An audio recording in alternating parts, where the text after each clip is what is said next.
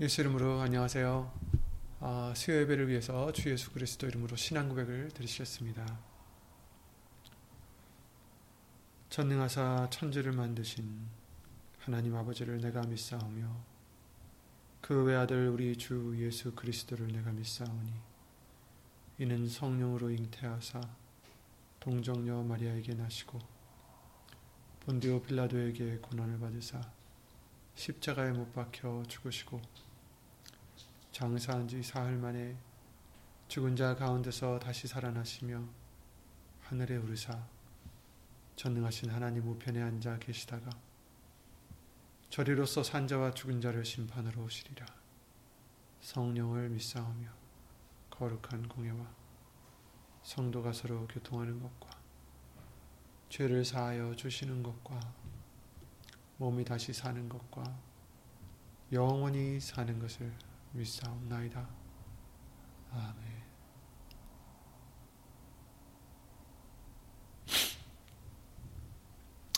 아, 예, 오늘 보실 하나님의 말씀은 주일 말씀과 같이 고린도후서 2장 14절부터 16절 말씀 똑같은 말씀이 되겠습니다. 288페이지 신약성경 288페이지는 고린도후서 2장 14절부터 16절 고린도후서 2장 14절부터 16절 말씀을 함께 찾아 읽겠습니다. 항상 우리를 그리스도 안에서 이기게 하시고 우리로 말미암아 각처에서 그리스도를 아는 냄새를 나타내시는 하나님께 감사하노라. 우리는 구원 얻는 자들에게나 말하는 자들에게나 아, 망하는 자들에게나 하나님 앞에서 그리스도의 향기니 이 사람에게는 사망으로 쫓아 사망에 이르는 냄새요. 저 사람에게는 생명으로 쫓아 생명에 이르는 냄새라. 누가 이것을 감당하리요? 아멘. 말씀과 예배를 위해서 다 함께 주 예수 그리스도 이름으로 시, 아, 기도를 드리시겠습니다. 예수의 이름으로 신 전지전능하신 하나님 오늘도 예수 이름을 힘입어 우리가 이렇게 나왔사오니 각 처소에서 예수 이름을 힘입어 예배를 드리고자 어, 하는 심령들 위해 오늘도 하나님의 은혜와 예수님의 그 말씀의 능력으로 예수 이름으로 함께하여 주시옵소서. 사람의 말 되지 않도록 예수님 성령님께서 이 입술을 비롯해 우리 모든 것을 예수 이름으로 주잔 주관하여 주실 것도 간절히 바라오며 이 모든 기도 주 예수 그리스도 이름으로 기도를 드리옵나이다. 아멘. 예수님. 아멘.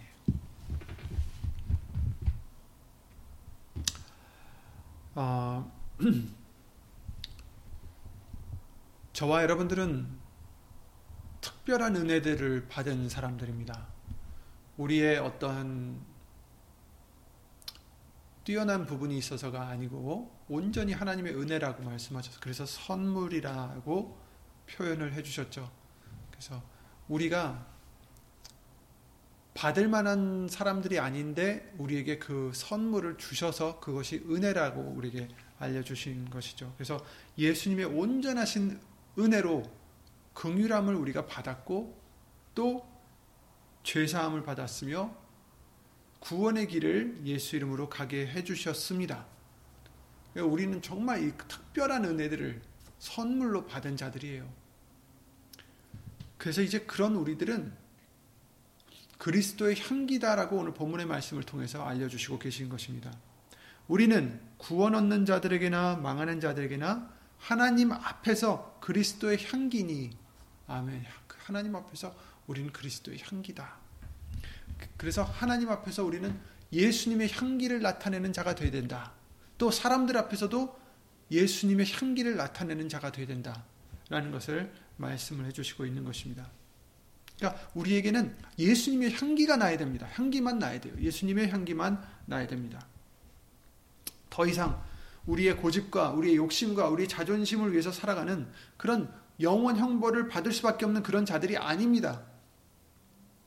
이제 우리가 예수님을 믿었다면 그 믿음 안에는 그 믿음 안에서는 이제 예수님이 알려주신 구원의 방법대로 하나님이 알려주신 그 구원의 방법대로 살아가는 것이 믿는 자의 모습이고 우리의 도리이겠습니다.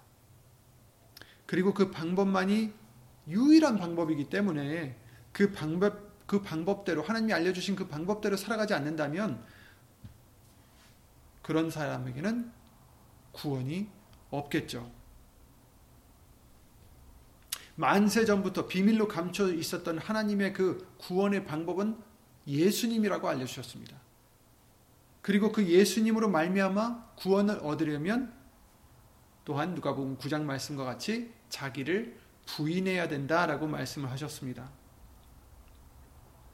그 부인해야 된다, 자신을 부인해야 된다는 것은 세례와도 같은 말씀이죠. 아버지와 아들과 성령의 이름으로 세례를 받아야 죄 사함을 얻을 수 있다라고 말씀을 해주셨어요.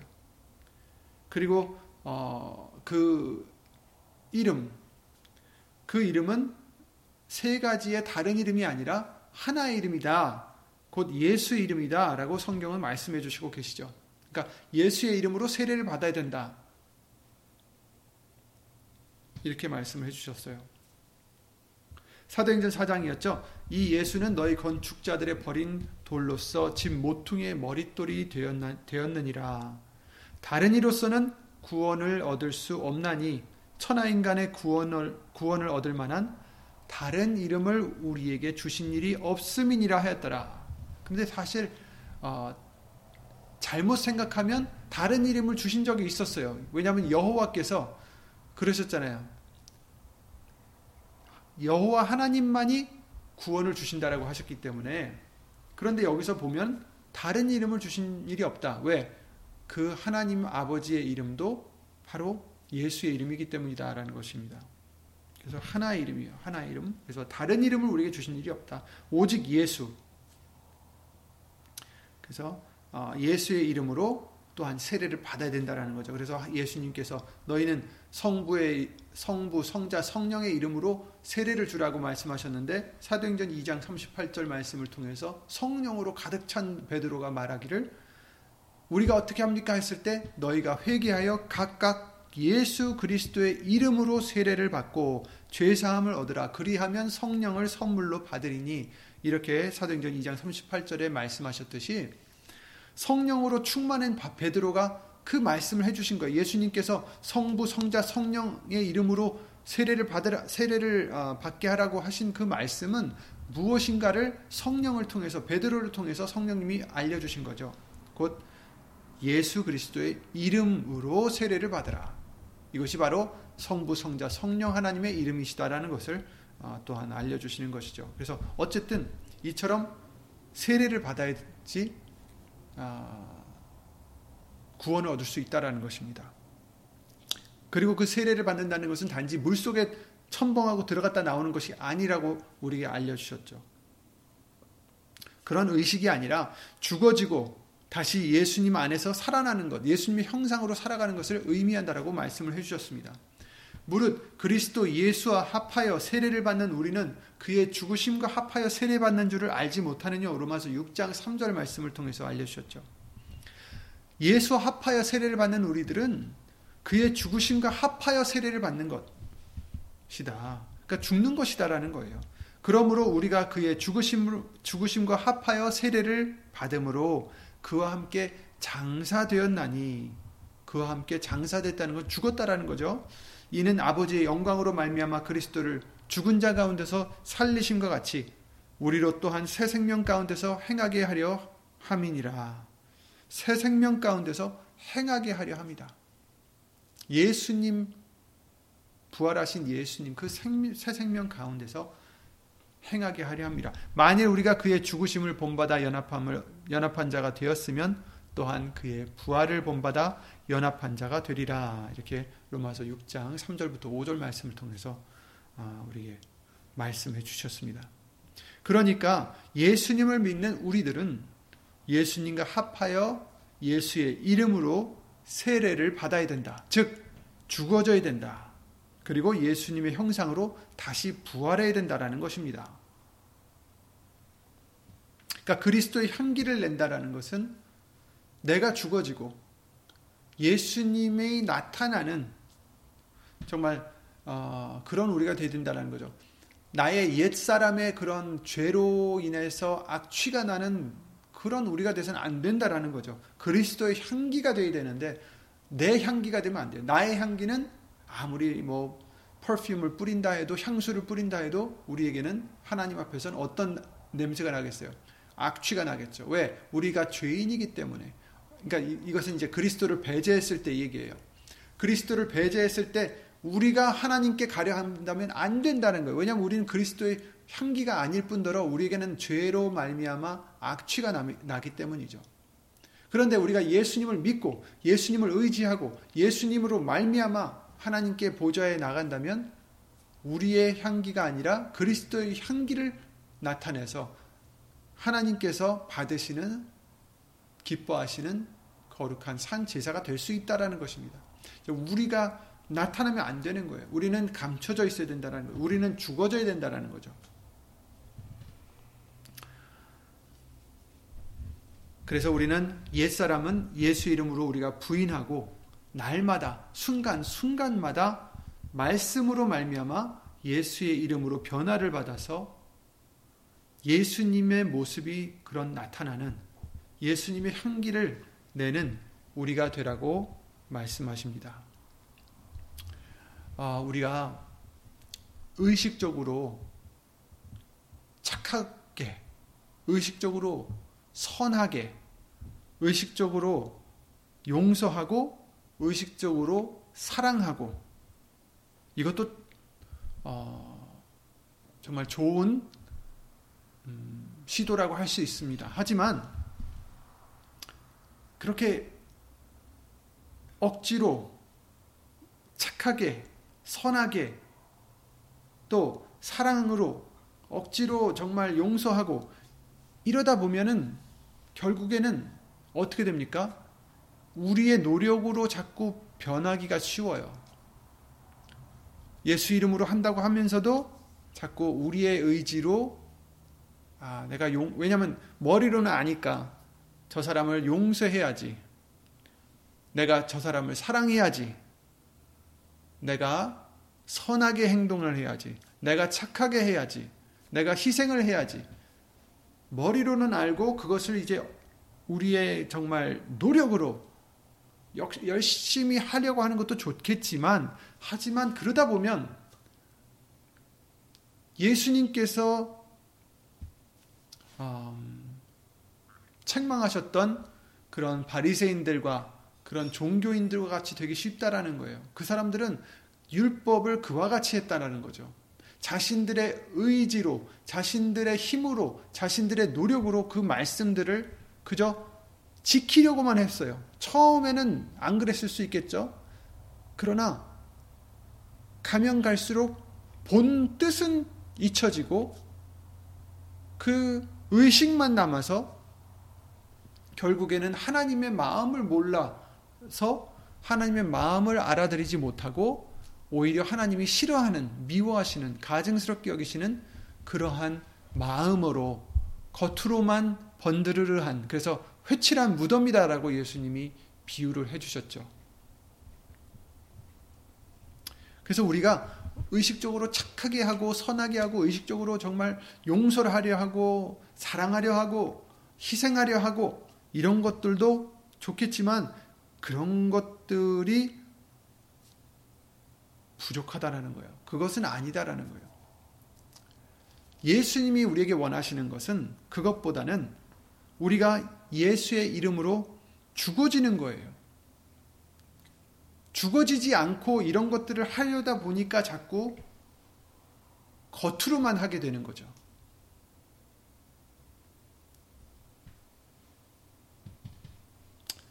내가 예수 이름으로 죽어지고 그리고 예수님을 주로 모시면 말씀이신 그 예수님이 우리 안에서 역사하셔서 용서할 수 없는 사람도 용서할 수 있고 사랑할 수 없는 사람도 사랑할 수 있고 희생할 수 없을 때에도 희생할 수 있게 해주실 것입니다. 이것이 바로 예수의 이름으로 하는 거죠. 골로새 3장 17절 우리에게 항상 알려주신 말에나 이래나 다 주 예수의 이름으로 하라고 말씀하셨는데 그 말씀은 속에서는 마음에서는 그냥 화가 나고 억울하고 막 이런 마음이 미워하는 마음, 원통하는 마음 그런 것들이 있지만 그것을 나타내지 않고 그냥 예수 이름을 부르면서 그 사람을 용서하고 사랑하고 이런 말이 아니에요. 속에서는 막 끓고 있는데 겉으로만 사랑하는 것 같이. 속으로는 아직 미워, 미워하는데 겉으로만 예수 이름을 부르면서 웃으면서 용서하는 척, 사랑하는 척. 만약에 그, 그렇게 한다면 그것은 예수님이 원하시는 우리의 모습이 아닐 것입니다. 예수 이름을 부르면서 우리도 아, 자신의 마음과 씨름을 할 때가 있잖아요. 그렇습니다. 어, 정말 나는 저 사람을 용서해야 되는데 왜 자꾸 용서가 안 될까? 왜 자꾸 미워할까? 사랑해야 되는데 왜 사랑이 안 나올까? 그래서 예수 이름을 부르면서 기도를 드리면서 말씀을 읽으면서 자꾸 싸우죠. 그거 좋습니다. 우리가 해야 되는 거예요. 그런데 아 그런데 그 사람을 용서하는 것을 우선순위로 먼저 두고 하는 것도 좋겠지만 그것보다는 근본적인 문제를 먼저 해결해야 될 것 같아요. 그 근본적인 문제는 내가 저 사람을 용서하지 못해서가 아니라 내가 죽어지지 못해서 저 사람을 용서하지 못하는 거라는 것을 우리는 아, 잊지 말아야 될 것입니다. 그러니까 결국은 내가 그들을 사랑하지 못하는 것, 용서하지 못하는 것, 희생하지 못하는 것, 이것이 어디서 나오냐면 내가 죽어지지 않았기 때문이에요. 왜냐면 나, 내가 당한 억울함이 있어서, 내가 당한 것이 있어서, 저 사람이 나한테 한 일이 아직도 생각이 나서, 용서를 못하고, 사랑을 못하고, 또 자꾸 내, 내 이익을 챙기려다 보니까 희생을 못하고, 내가 죽어지지 않았기 때문인 거죠. 그러니까 예수 이름을 부르면서 우리가 씨름하는 것도 좋지만 그런 것들로 씨름하기보다는 내가 죽어지기를 먼저 씨름해야 되겠죠. 예수님의 말씀으로 내 자신을 죽이면 낮추면 순종시키면 그 말씀이 믿는 자 속에서 역사하셔서 예수 이름을 깨닫게 해주시고 예수 이름으로 깨달음을 주셔서 우리를 낮춰주시고 바로 용서받을 자는 저 사람이 아니라 나라는 것을 깨닫게 되는 거죠. 회개해야 할 자는 저 사람이 아니라 내가 회개해야 할 자를 자라는 것을 깨닫게 되는 거죠. 그래서 그렇게 깨달으면 이제는 억지로가 아니라 절로 상대를 용서할 수 있게 되고 사랑할 수 있게 될 것입니다. 이것이 바로 예수의 이름으로 말에나 이래나 예수 이름으로 살아가는 것입니다. 베드로전서 2장 19절에 그러셨죠. 애매히 고난을 받아도 하나님을 생각함으로 슬픔을 참으면 이는 이는 아름다우니 이렇게 말씀하셨어요. 애매히 고난을 받을 때 그럴 때 억울하겠죠. 그런데 슬픔을 참으라 하십니다. 어떻게? 하나님을 생각함으로 슬픔을 참으라. 그래야 하면 아름답다. 근데 이것은 그냥 억울함을 삭히라는 말씀이 아니에요. 아, 내가 참아야지. 아, 내가 예수 이름으로 용서해야지.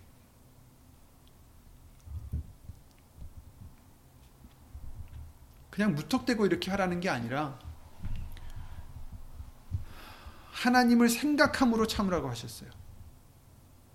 하나님을 생각함으로 슬픔을 참으라. 하나님, 물론 하나님 하면 이제 하나님 아버지를 생각하기가 쉬운데 예수님 하나님이시잖아요. 예수님을 생각함으로 그래서 그래서 예수님을 우리를 위해서 슬픔을 참으신 예수님을 보라고 말씀하셨어요. 예수님께서도 우리를 위해서 죄가 없으심에도 불구하고 고난을 받으셨어요. 누구에게? 자신이 만든 피조물에게. 생각해 보세요. 자신이 만든 피조물이에요.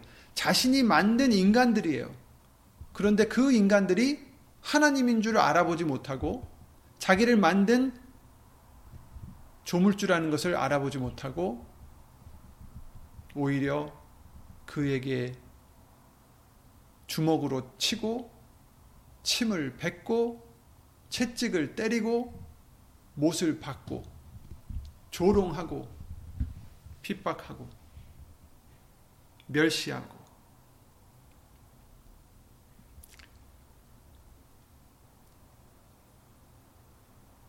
이게 바로 애매히 고난을 받는 거죠. 이유 없이 고난을 받으셨어요. 그리고 죽음까지 당하셨어요. 그래서 억울함을 논하자면 예수님보다 더 억울한 사람이 있을까요? 없죠. 물론 예수님은 그 억울함에 치우치지 않으셨어요. 억울하지, 억울한 것을 생각한 게 아니라 우리를 향하신 하나님의 사랑, 그 말씀을 생각하셨죠. 하물며 죄가 많은 우리는 억울할 것이 없어요. 물론 당장 그 순간에 그 순간에는 내가 억울할 수가 있, 억울한 일이 있을 수 있잖아요. 내, 나는 잘못을 안 했는데 그, 그, 그 당시에는 그런데 안 그렇습니다. 그 상황에서는 내 잘못이 없다고 하더라도 내 자신 자체가 죄인인 것을 우리는 잊어서는 안 된다라는 거예요. 우리는 우리의 죄를 다 알고 계신 하나님 앞에서 억울하다라고 할 수가 없다라는 거죠. 하나님, 난 억울해요. 할 수가 없어요. 왜? 너무 죄가 많아서. 내게 쌓인 죄를 따지면 그 어떤 것도 억울할 일이 없습니다. 왜냐하면 너무 너무 너무 죄가 많아서 이제 예수님을 이제 배제했을 때 얘기예요. 예수님 없이는 나는 너무 죄가 많다라는 거죠. 그러니 예수님 난 억울해요 한다면 그것은 무슨 얘기입니까? 나는 잘못한 게 없는데 이렇게 당하고 있잖아요. 억울합니다. 하나님께서 따져볼까? 하시면 어떻게, 어떻게 되겠습니까? 일일이 하나 하나씩 따져보면, 아니죠. 하나님의 은혜로 우리가 받을 것을, 받을 벌을 만분의 일, 1억 만분의 일 받을까요? 억울한 일이 없습니다. 예수의 이름으로 살아간다라는 것. 그것은 예수님을 구주로 믿음으로 내가 죽어지는 것입니다. 낮아지는 것입니다. 내가 죄인임을 깨닫고, 아니, 내가 죄인 중에서 가장 큰 죄인이다라는 사도 바울의 고백처럼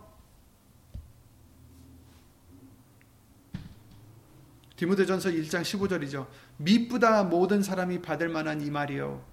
그리스도 예수께서 죄인을 구원하시려고 세상에 임하셨도다 하였도다. 죄인 중에 내가 괴순이라. 사도 바울이 그랬죠. 죄인 중에 자기가 괴수다. 가장 큰 죄인이다라는 뜻이에요. 그러니까 우리 우리는 우리도 마찬가지입니다. 예수 이름으로 살아간다는 것은 예수 그리스도와 함께 십자가에 못 박혀 죽는다는 거죠. 그러니까 세례를 받는다는 거죠. 예수의 이름으로 세례를 받는 것인데 내가 죽어지는 것이요. 누가복음 9장 말씀대로 자신을 부인하는 것이요. 그랬을 때 우리가 이제 우리의 본 모습을 깨닫게 되고 아, 내가 죄인이구나. 그래서 예수님이 필요하구나. 그래서 예수님이 나한테 이렇게 사랑하셔서 내 죄를 사해 주시는구나. 그러면 우리는 어떻게 됩니까? 더 많이 예수님을 사랑해야 되는 거죠. 그러니까 내가 가장 큰 죄인이다라는 걸 깨달으면 그런 나를 예수님이 대신 그 죄의 대가를 다 당하시고 치러 주셨다라는 걸 깨닫게 되고 그렇게 되면 우리는 아무 할 말이 없어요. 아무 변명, 변명할 여지가 없습니다. 오직 예수 이름으로 감사드릴 것밖에 없고 그런 나를 용서해 주셨다라는 것. 그런 나를 불쌍히 여겨 주셔서 나를 구해 주셨다라는 것. 그것 때문에 우리는 예수 이름으로 감사드릴 수밖에 없고 예수님을 사랑할 수밖에 없는 것입니다. 누가복음 7장 47절 말씀을 통해서 우리에게 알려 주셨잖아요. 그 여인이 항요kab을 깨서 예수님의 발을 씻는 머리로 발을 씻는 그 모습을 봤을 때 우리에게 주신 교훈이 뭐였습니까? 저가 마, 저의 많은 죄가 사하였도다 사하여졌도다 이는 저의 사랑함이 많음이라 사함을 받은 일이 적은 자는 적게 사랑하느니라 이렇게 말씀하셨잖아요. 근데 이것은 사함을 적게 받아서 어, 적게 사랑한다는 그런 뜻이 아니라 이제 약간 반어법을 약간 하신 거죠. 사실 우리는 사함을 다 많이 받은 사람들인데 이 여인과 같이 그 자기가 사함을 받은 것을 깨닫는 자는 예수님을 더 많이 사랑할 것이지만 이 바리새인처럼 자기가 별로 죄인이 아니라고 생각하는 사람은 자기가 용서함을 조금 받았다, 받았다고 생각할 테니까 그만큼 사랑함이 적다라는 거예요. 그 사람의 죄가 적, 적, 적고 그 탕감받은 죄가 적어서 이 사람의 사랑이 적다라는 게 아니라 사실 탕감은 다 똑같이 많은 죄를 큰 죄를 다 받았는데 이 여인은 자기의 죄를 더 많이 깨달아서 아 내가 이렇게 큰 죄인이구나라는 걸 깨닫고 그 이 큰 죄인인 나를 용서해 주셨다라는 그 예수님의 사랑을 더 많이 느끼고 그래서 예수님을 더 많이 사랑하게 된 거죠. 이 바리새인은 반면에 자기는 별로 자, 잘못한 게 별로 없으니까 예수님이 사해 주셨다면 뭐 조금 그러니 뭐 많이 고마운 것도 아니고 조금 고맙고 그러므로 조금 사랑할 수밖에 없는 그러니까 우리가 교만할수록 예수님을 많이 사랑할 수가 없다라는 거죠. 그러니까 우리가 예수의 이름으로 세례를 받았을 때, 내 자신을 부인하고 내가 죽어질 때, 우리는 어떻게 됩니까? 아, 내가 큰 죄인이었구나. 내가 괴, 수였구나 이것을 사도 바울과 같이 깨달았을 때, 그래서 사도 바울은 예수님을 많이 사랑할 수가 있는 거예요. 왜냐하면 자기가 받은 용서함이 얼마나 크다라는 것을 알았기 때문에. 그러니까 우리가 알면 알수록 깨달으면 깨달음을 받을수록 내가 어떻게 됩니까? 더 낮아지게 되는 거죠. 내가 더 겸손해지는 것이고 그럴수록 예수님의 그 은혜가 더 커 보이고 그 사랑이 더 커 보이고 그러니 우리의 예수님을 향한 사랑도 더 커지게 될 수밖에 없는 것이다라는 것을 우리는 잊지 말아야 될 것입니다.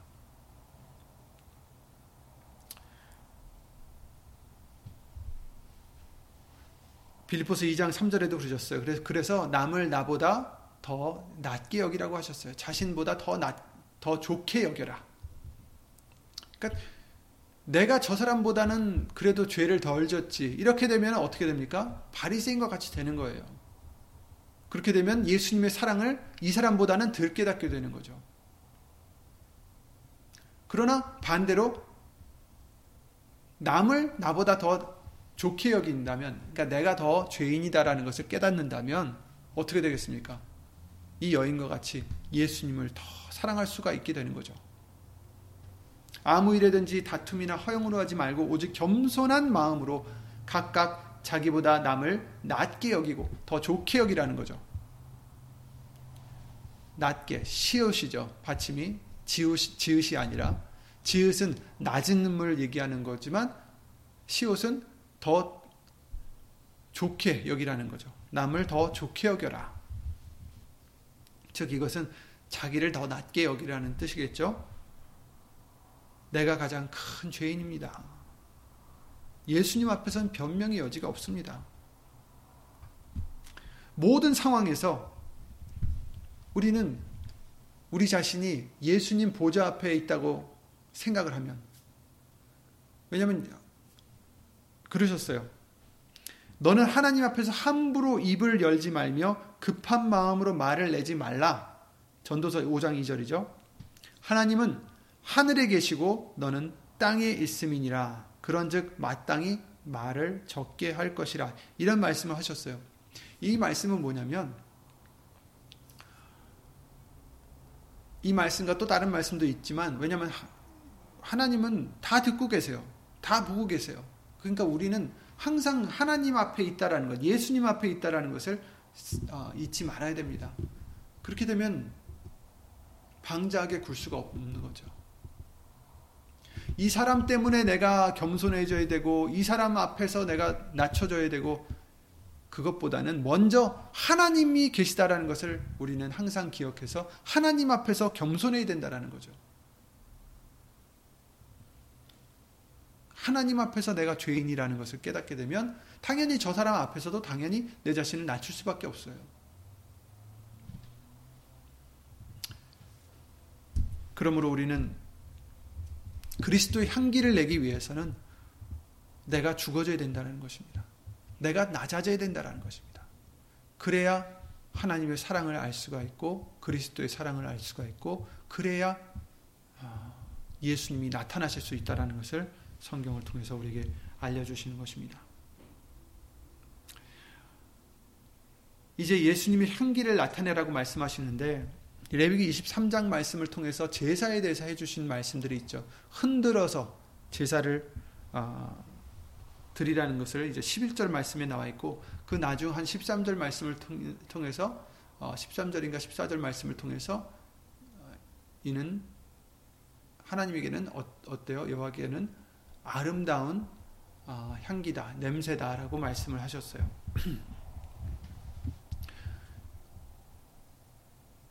어, 우리가 하나님 앞에서 그리스도의 향기로 나타나야 되는데, 음,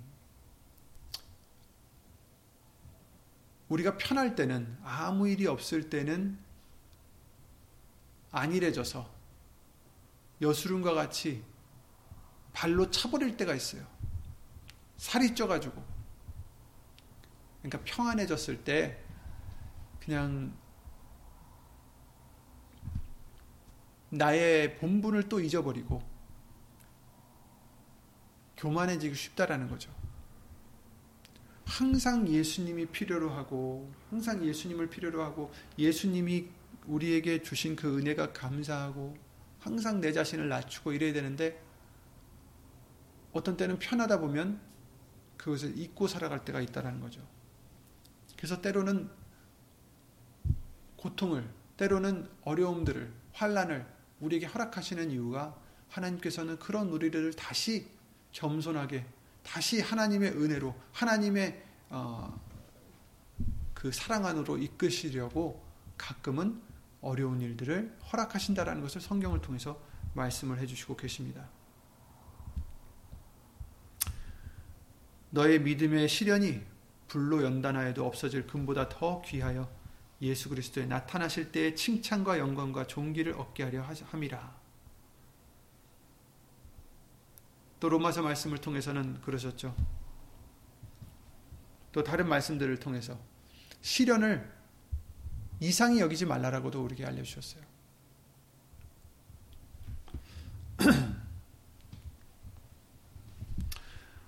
음, 풍족할 때는 누구든지 뭐 잘할 수 있어요. 쉬워요. 그런데 어려운 상황에서도 정말 우리가 예수님을 의지할 수 있는지, 하나님을 구하는지, 그것을 보시기를 또 원하십니다. 그래서 우리의 어, 믿음의 선진들을 보면 그 환란과 역경 앞에서 어, 그 믿음의 모습들을 보여주고 있는 것을 성경을 통해서 우리가 볼 수가 있습니다. 흔들어지는 상황에서 우리가 어떻게 어떤 모습을 가져야 되는지 아, 성경의 역사를 통해서 우리가 아, 항상 잊지 말아야 되겠죠.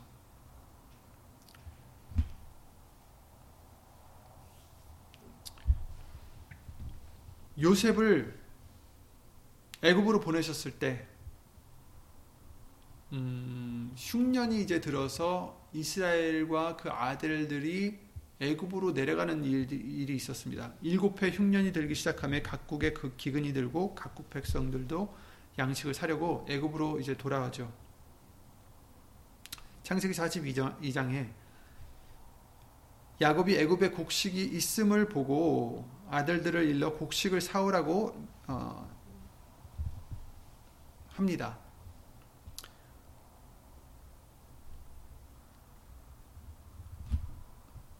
우리에게 문제가 없으면 괜찮은데 문제가 생겼을 때 애굽으로 가게 된다는 거죠. 이제 많은 의미가 있을 수 있겠지만 한 가지 의미로 보면 애굽은 하나님이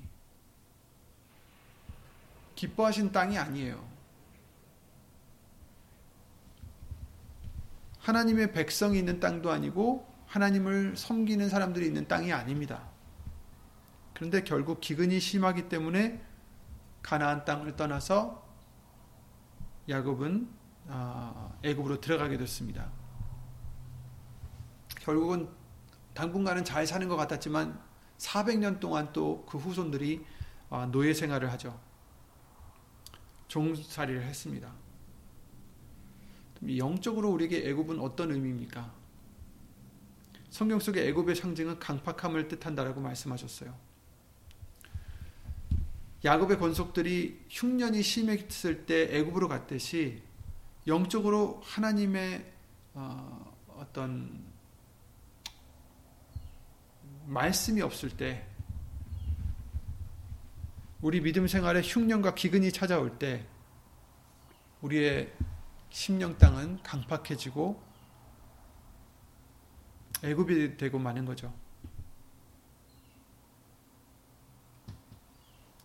그렇기 때문에 우리는 기근이 온다 해서 애굽으로 따라가는 미련한 자가 되선 안 된다라는 것입니다. 예수님을 본받아서 아, 서로 사랑하는 우리가 되라고 말씀하십니다. 에베소서 5장 1, 2절에 그러셨죠. 그러므로 사랑을 입은 자녀들 같이 너희는 하나님을 본받는 자가 되고 그리스도께서 너희를 사랑하신 것 같이 너희도 사랑 가운데서 행하라. 그는 우리를 위하여 자신을 버리사 향기로운 제물과 생축으로 하나님께 드리셨느니라. 향기로운 제물로 드리셨다. 마귀는 우리 육신의 연약함을 너무 잘 알기 때문에 어떤 것이든지 우리 기근이 임한 것을 보면 그 틈을 타고 들어와서 쉬운 방법으로 타협하고 해결하도록 말씀 밖으로 자꾸 깨어내려 합니다. 그렇기 때문에 우리는 어, 그런 미약함을 보이지 말고 오직 예수님께만 갈 수 있는 우리들의 믿음이 되어야 되겠습니다. 애굽으로 간다는 것은 다른 방식을 찾는다라는 것을 이제 비유로 우리가 생각할 수가 있는 것이죠. 그러니까 애굽으로 갔다라는 것은 어 저쪽에 곡식이 많이 있네. 나는 지금 이렇게 허덕이고 있는데 우리는 예수님만 바라보고 예수님 안에서 만족하고 때로는 참을 수도 있어야 되는 것입니다. 예수님을 믿고 그 예수님 말씀만 믿고 기다리는 우리가 되어야 된다는 거죠. 왜냐하면 어떤 때는 우리가 원하는 때에 우리가 원하는 것들을 하나님이 주시지 않을 때가 있어요. 다 하나님의 뜻이 있겠죠. 그런데 우리는 그것을 어, 깨달으면 좋은데 그러지 못하고 답답해하고 조급해하면서 걱정하게 되고 근심하게 되고 그래서 우리의 어떤 다른 방법대로 세상이 주는 방법대로 마귀가 주는 방법대로 갈 수가 있다라는 거죠. 애굽으로 내려가는 우리가 돼서는 안 되겠습니다. 예수님만 붙잡는 우리가 되어야 되겠습니다. 예수님만 의지하는 우리가 되어야 되겠습니다. 어떠한 유혹이 있더라도 내려가서는 안 됩니다. 심지가 견고한 자를 평강의 평강으로 지키신다라고 말씀하셨어요. 왜? 이는 주, 그가 주를 의뢰함이니이다. 아멘. 그러니까 여러분 어떠한 문제가 있을 때 어, 우리는 절대로 다른 길로 가서는 안 됩니다. 어, 다른 방법으로 그 문제를 해결하려고 하셔도 안 됩니다. 이스라엘 백성들이 바알 신들을 많이 섬겼잖아요. 그죠? 근데 바알 신은 어떤 신이었습니까? 풍요의 신이었어요. 그러니까 그들이 비가 안 왔을 때 바알 신으로 가서 계속 거기다가 절을 한 거예요. 왜? 기근이 임하니까 비가 안 오니까 이제 기근이 임하겠죠. 기근이 임하니까 풍족의 신, 풍요로움을 주는 신이다라고 믿고 거기 가서 자꾸 섬기게 된 거죠. 근데 우리의 모든 것을 주시는 분은 오직 예수 이름 오신 하나님밖에 없는데 그것을 또 잊어버린 거죠. 지금도 마찬가지입니다. 우리에게 모든 것을 주시는 분, 영으로나 육으로나 주시는 분은 우리의 예수 이름 오신 하나님밖에 안 계십니다. 때로는 내가 원하는 것 주지 않으실 때가 있죠. 이유가 있어서겠죠. 우리가 알지 못하는 이유겠지만 지금은 나중에 돌아보면 아, 그래서 그러셨구나. 라는 것을 깨달을 수도 있을 것입니다. 그러니 우리는 예수님만 믿고 인내로서 하나님의 뜻을 행한 후에 너에게 인내가 필요하다고 하셨어요. 그 약속을 받기 위해서 하나님의 뜻을 행한 후에 약속을 받기 위함이라. 우리에게 인내가 필요합니다. 그러니까 예수님을 그냥 믿고 기다리는 심지가 견고하게 흔들리지 않는 그런 저와 여러분들이 되셔야 되겠습니다. 어떻게? 예수님을 의뢰하기에, 믿기에. 그런 우리가 되어야 하나님께 드려지는 아름다운, 향기로운 냄새가 될 수 있다라고 말씀을 해주시고 있는 것입니다. 예수님만 의뢰하는 자, 다른 방법이 아니라, 세상 방법이 아니라, 세상 생각이 아니라, 말씀만 의지하는 자, 예수님만 기다리는 자, 예수님만 믿는 자. 그러기 위해서는 오늘 말씀과 같이 내가 죽어지고 예수님만 나타내는 그리스도의 향기만 내는 그런 우리들의 믿음이 되어야 되겠습니다.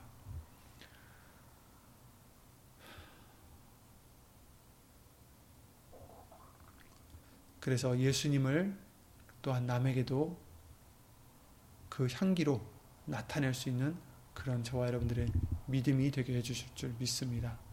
예수 이름으로 기도드리고 주기도를 마치겠습니다.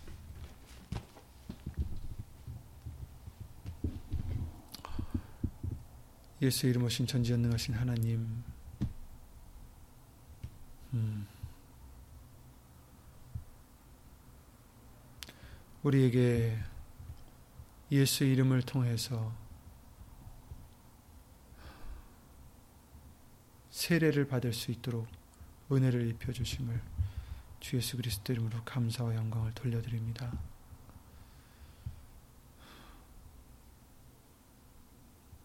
우리가 골로새서 3장 17절 말씀대로 또 무엇을 하든지 말에나 일에나 다 주 예수의 이름으로 하라고 하신 그 말씀대로 이제 그 말씀대로 살고자 함은 내가 예수 이름으로 죽어지며 낮아지며 겸손해졌을 때 비로소 하나님의 그 크신 사랑을 그 은혜를 더 깨달아 알 수 있게 해주실 줄 믿사오니. 향유 옥합을 깨뜨린 그 여인과 같이 사도 바울과 같이 우리 자신이 가장 큰 죄인이다라는 것을 깨달을수록 더 겸손해질수록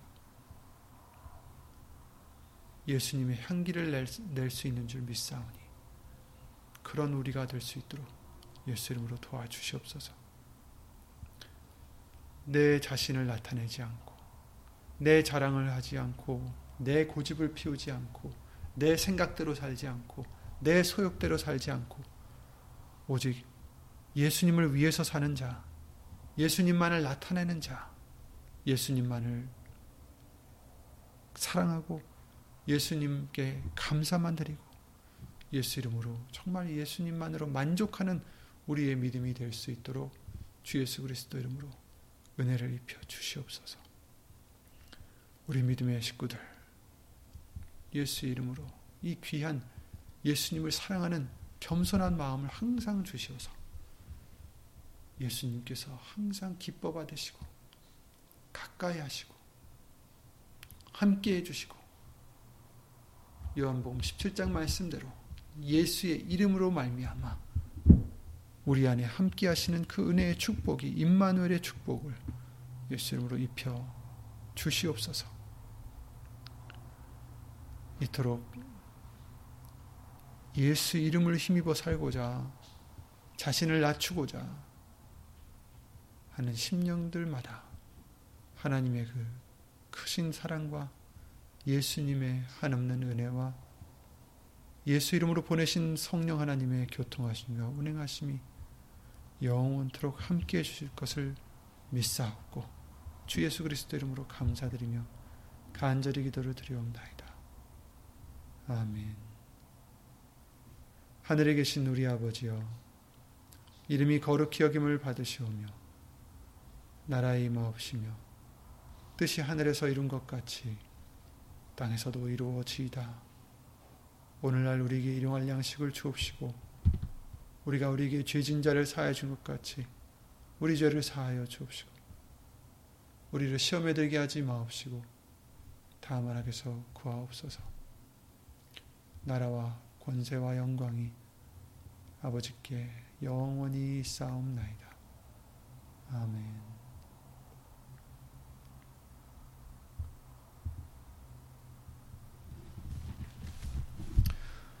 예수 이름으로 다 평안하시기 바랍니다. 예수님 수고 많으셨습니다.